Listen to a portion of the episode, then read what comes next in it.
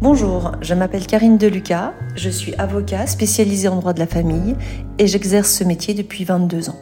Je suis passionnée par mon métier et j'ai décidé par ce podcast de vous transmettre le maximum d'informations, que ce soit sur le plan juridique, mais également sur l'aspect plus psychologique de la séparation et du divorce. Je vais m'efforcer d'être le plus claire, transparente et honnête sur l'ensemble de ces points. Je vous dirai peut-être ce que votre avocat n'ose pas vous dire, en toute sincérité et toute franchise, sur ces différents aspects. Je vous souhaite une bonne écoute. Dans cet épisode 54, nous allons parler du regard de la société sur le divorce. J'ai eu envie de faire cet épisode euh, après avoir euh, moi-même écouté un podcast, le podcast de Caroline Goldman. Caroline Goldman est psychologue et euh, elle a fait un podcast sur la séparation et notamment sur la façon d'annoncer un divorce à ses enfants. Et j'ai trouvé cette approche mais tellement différente de ce qu'on peut avoir comme habitude. Euh, parce que effectivement, annoncer un divorce à ses enfants, on se dit que c'est la pire des choses, que c'est euh, euh ça va être un, drame et euh, un, choc psychologique pour eux. Donc on a souvent une approche avant d'annoncer ça à ses enfants qui est souvent un peu sur un ton dramatique. Et Caroline Goldman, elle nous propose une toute autre approche. Elle nous propose euh, d'annoncer ça d'une façon très différente. Alors, pour pas dénaturer son propos, je vais reprendre sa façon à elle de d'exposer et comment est-ce qu'elle nous propose d'annoncer cette cette séparation. Je reprends donc hein, les propos de Caroline Goldman qu'elle a exposés dans son podcast. Alors, les enfants, il faut qu'on vous dise quelque chose. Vous savez comment papa et maman se sont rencontrés. Entre parenthèses, vous raconterez ici les circonstances de votre rencontre. On était très très amoureux tellement qu'on se faisait tout le temps des câlins de grandes personnes et des bisous sur la bouche. Là, vous avez le droit de rire un peu avec eux. Et puis on s'est mariés. Vous avez vu les photos. Vous vous souvenez du mariage de papa et maman. Et après, on a eu envie de faire des petits bébés qui nous ressembleraient à tous les deux. Et dont on s'occuperait ensemble. On a eu Gaston et puis Lola, et ça a été pour nous le plus grand bonheur qu'on ait connu de toute notre vie. Là, vous leur offrez un grand sourire. Et puis, le temps a passé. Et on a été moins amoureux. On s'est parfois fâché. Vous avez sans doute déjà vu nous disputer. Et on s'est rendu compte qu'on était davantage content quand on n'était pas ensemble que quand on vivait dans la même maison. Au début, on a été un peu triste de se rendre compte de ça. Mais maintenant, on a hâte de trouver une solution pour redevenir les plus joyeux possibles rire à nouveau, être bien dans vos nouvelles maisons, retomber amoureux, etc. Parce que ce qui compte, c'est que chacun soit vraiment heureux pour profiter de la vie, qui est une grande chance et qui doit absolument être merveilleuse tous les jours. Ça arrive à beaucoup de papas et mamans. Vous pouvez donner des exemples de couples séparés pour qui ça se passe bien. Papa et maman ont décidé de se séparer. Mais entre vous et nous, Rien ne changera jamais. On sera toujours vos parents. Toujours, toujours. Et on vous adore pour toute la vie, quoi qu'il arrive. On sera tous les deux là pour aller vous chercher à l'école, voir vos spectacles, vos rencontres sportives, aller manger au restaurant de temps en temps ensemble, se promener au parc. Et puis plus tard, on viendra à vos mariages et quand vous aurez aussi des enfants. voilà la façon dont, Caroline Goldman propose d'annoncer la séparation à ses enfants. Et vous le voyez, euh, le ton n'est pas, ne doit pas être larmoyant, ne doit pas être quelque chose de défaitiste. Et en fait, quel message on veut faire passer à nos enfants en leur annonçant de cette façon-là? Je trouve que c'est une façon de leur dire, eh bien, mes enfants, lorsque les choses n'iront pas bien, euh, c'est ce que, ce que dit Caroline Goldman, bah, prends ton courage à deux mains et sors-toi de là. Crois en ton bonheur, euh, garde ton optimisme et agis dans le sens qui sera bon pour toi. Ne renonce jamais à être heureux. Et finalement, ce ne renonce jamais à être heureux, ça peut être effectivement un autre regard qu'on porte sur le divorce. Aujourd'hui, la société, et puis nous les premiers, enfin tout le monde, un divorce est souvent synonyme d'échec. Un divorce, c'est souvent une gêne, une, honte, de devoir l'annoncer à l'entourage, de devoir l'annoncer aux enfants. Et ça, c'est un regard euh, que la société porte sur cette situation.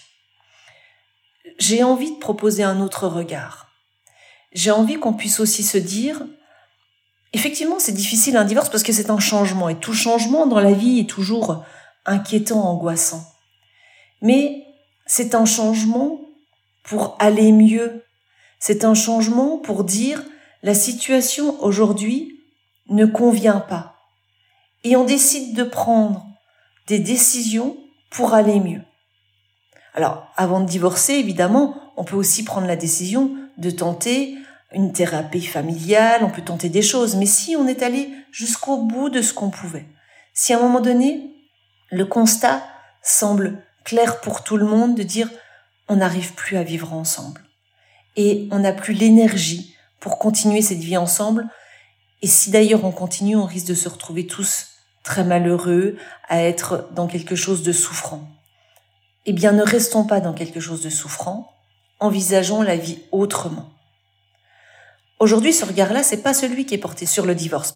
On a même, au contraire, cet aspect de celui qui prend la décision, ah, bah, c'est un peu d'ailleurs euh, le, méchant, c'est un peu celui qui euh, finalement euh, va mettre toute la, famille en difficulté. Et puis de l'autre côté, on a celui qui est abandonné, qui est dans une souffrance exprimée et qui attend aussi beaucoup de, de, compassion de l'extérieur parce qu'il est dans une situation de souffrance. Mais si on sort de ça, si on prend un autre regard sur la situation en disant effectivement, c'est une situation qui est difficile, on ne peut pas nier la difficulté parce qu'elle implique un changement. Et tout changement bah, fait peur à l'être humain, euh, implique des conséquences sur son logement et autres, et donc inquiète.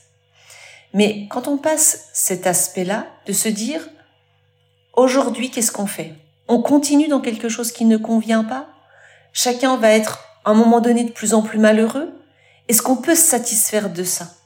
Est-ce qu'on peut donner ça comme modèle à nos enfants? Un couple qui ne s'embrasse plus, qui n'est plus heureux de se retrouver le soir, qui n'est pas à pouvoir rire ensemble, à pouvoir se câliner? Est-ce que c'est ce modèle-là qu'on veut donner à ses enfants? Non. Soyez ambitieux. Soyez ambitieux pour que votre couple, lorsqu'il fonctionne, de tout faire pour qu'il continue de fonctionner, de s'aimer le plus possible. Parce que c'est ça qu'on doit donner comme modèle à nos enfants. Un couple heureux, qui s'écoute, qui se respecte, qui est capable d'échanger, qui a des, des envies et des projets communs et qui s'aime, qui se câline, qui puisse s'embrasser. On a le droit de s'embrasser devant nos, enfants pour montrer qu'on s'aime. Et lorsque ceci n'existe plus, lorsqu'il n'y a plus cette cette attirance pour l'autre, cette proximité. Lorsque euh, on rentre, on est même un peu triste de voir que l'autre va être là, on ne sait pas trop quoi se dire. Quel modèle on donne à nos enfants? Quelle perspective de vie? Et donc c'est pour ça qu'à un moment donné, lorsqu'on n'est plus capable d'être dans cette énergie positive du couple, parce que ça doit être une énergie positive, le couple. Si on n'est plus dans cette énergie positive, c'est de se dire, alors il faut faire quelque chose. Alors on prend des mesures soit on prend des mesures pour tenter de reconstruire. Si on n'arrive pas à reconstruire, alors il faut se séparer. Et d'expliquer à nos enfants de cette façon-là en disant, voilà, on s'est beaucoup aimé, mais aujourd'hui on ne s'aime plus. Et on veut, ce qui est le plus important, c'est que les deux parents puissent être le plus heureux possible, même en étant séparés. Et que la séparation est parfois nécessaire pour retrouver le bonheur. Donc vous voyez cette approche-là, c'est euh, peut-être une philosophie de vie de se dire que quand les choses ne vont pas, eh bien on en change, on prend des mesures pour faire évoluer, mais on ne reste pas dans une situation de tristesse. Je trouve que c'est un message d'optimisme qu'on donne à nos enfants. C'est aussi un message de courage, de dire mais ne te satisfais pas de ce qui ne va pas. Ne te satisfais pas d'une vie triste. Ne te satisfais pas d'un compagnon, d'une compagne avec qui tu ne vis pas des moments heureux. Alors, ça ne veut pas dire que euh, il n'y a pas des moments de difficulté dans un couple. Et évidemment, euh, on ne dit pas de, de, de tout changer euh, à la moindre petite dispute, à la moindre difficulté. Mais à un moment donné, quand on a essayé plusieurs choses et quand on se sent enfermé dans quelque chose qui ne fonctionne pas, oui, on peut changer de situation. Et ce n'est pas un échec, c'est peut-être au contraire un élan de vie. Je crois que si on réussissait à voir aussi les séparations comme un élan de vie, on aurait une approche complètement différente. On aurait, à mon sens aussi, beaucoup moins de culpabilité pour ceux qui décident de le faire. Et on aurait aussi pour ceux qui, entre guillemets, subissent, parce qu'on est quand même souvent dans cette dualité-là, un autre élan de vie aussi de se dire, ok, les choses ne vont plus, mais ce n'est, ça ne veut pas dire que je ne sois pas une bonne personne, ça ne veut pas dire que je ne vais pas pouvoir refaire ma vie. Plus on le vit en tant que victime, à mon avis, plus c'est difficile de se reconstruire. Alors comme si on le vit comme une situation de fait, ok, le couple ne peut plus perdurer. Les raisons sont multiples et les torts toujours partagés. À partir de là, comment chacun se reconstruit de façon le plus positive possible. Parce que le danger du regard qu'on a actuellement sur le divorce, donc euh, cet échec, ce, ce, bah, ce drame hein, pratique, enfin même c'est oui, c'est souvent vécu comme, comme un drame, chacun va accentuer son positionnement. Celui qui va prendre la décision va accentuer sa culpabilité. Celui qui subit la décision va accentuer sa position de victime. Et ces deux positions-là, cette forte culpabilité et cette victimisation, ne permet à personne d'avancer de façon constructive. Celui qui culpabilise de façon importante ne va pas pouvoir avancer. J'ai souvent cette phrase où je dis la culpabilité, c'est un poison qui s'infiltre partout et qui vous empêche d'avancer. Donc vous avez pris une décision importante, difficile, et cette culpabilité parfois vous ronge tellement qu'elle vous empêche d'aller vers quelque chose de positif, de construire l'avenir. Alors que si on avait ce regard, comme je viens de l'exposer, un autre regard en disant mais c'est courageux et c'est aussi honnête comme position d'avoir eu le courage peut-être de se séparer, on aurait peut-être un petit peu moins de culpabilité et c'est pas, ça permettrait d'avancer de façon plus positive. Et donc inversement, pour celui qui se met euh, en situation de victime parce que le divorce est un échec, c'est une catastrophe, c'est très mal la, la position que l'autre a prise, cette situation de victime enferme. Elle enferme au point de, premièrement, ne pas prendre sa propre part de responsabilité. Donc, si on ne prend pas sa part de responsabilité, on ne peut pas avancer. Et enfin, si jamais on reste en position de victime, c'est-à-dire que on n'a pas le droit d'être joyeux, on n'a pas le droit de reconstruire de façon positive sa vie, on s'enferme dans quelque chose qui est ce statut de victime d'une situation et donc de douleur. Et on n'est pas dans une reconstruction.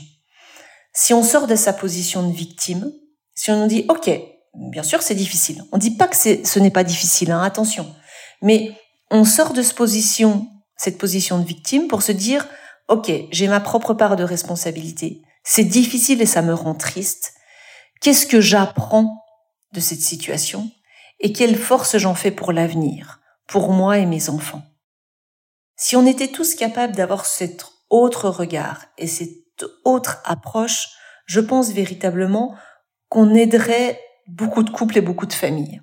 Donc je sais que c'est difficile, hein, on ne change pas un regard sociétal sur les choses comme ça, mais je pense que c'est avec euh, bah, des podcasts et cette approche que peut avoir Caroline Goldman d'un autre discours, d'une autre vision des choses. Avec ce podcast que je suis en train de faire également, que tout doucement on pourra peut-être changer le regard de la société sur ces situations de séparation et finalement, eh ben peut-être aider ces familles et aider surtout les enfants parce que c'est vrai que tous les parents et, et tous les professionnels qui interviennent, ce qui nous fait souvent souffrir, c'est de voir ces enfants en difficulté, pris dans des conflits très importants. Parce que plus l'un des parents reste en culpabilité, plus l'autre reste en victime, plus on a du conflit. Et donc, euh, les premières victimes de ces conflits sont les enfants. Donc, d'où l'importance de sortir de chacun de ce statut. Et donc, c'est pour ça que j'avais envie de vous parler de ce regard de, la société sur le divorce et essayer, par, euh, par cette petite intervention, par, par cette maigre contribution, mais d'essayer de faire changer un petit peu le regard de la société sur le divorce. Je vous conseille vivement hein, euh, l'écoute des podcasts de Caroline Goldman, donc qui est psychologue et elle intervient beaucoup par rapport aux enfants sur alors sur les modes éducatifs. Mais moi, je m'attache vraiment à, à ce qu'elle peut dire et ce qu'elle peut véhiculer sur la séparation. Elle a d'ailleurs fait un podcast entièrement dédié à la séparation. Et l'extrait que je vous ai lu, c'est celui sur euh, annoncer le pire aux enfants. Et dans le pire, eh ben, c'est vrai qu'on avait euh, la séparation. Et j'ai vraiment mais beaucoup apprécié l'approche qu'elle pouvait avoir sur comment annoncer cette séparation à ses enfants et qui nous donne cet autre regard sur la société. Donc je vous laisse écouter euh, pour avoir plus de détails les podcasts de Caroline Goldman qui sont en écoute sur toutes les plateformes de téléchargement. Si vous avez besoin de plus d'informations, vous pouvez m'écrire. Euh, je vous donne mon adresse mail avocat au singulier carinedeluca.fr. Bonne journée à tous, à bientôt.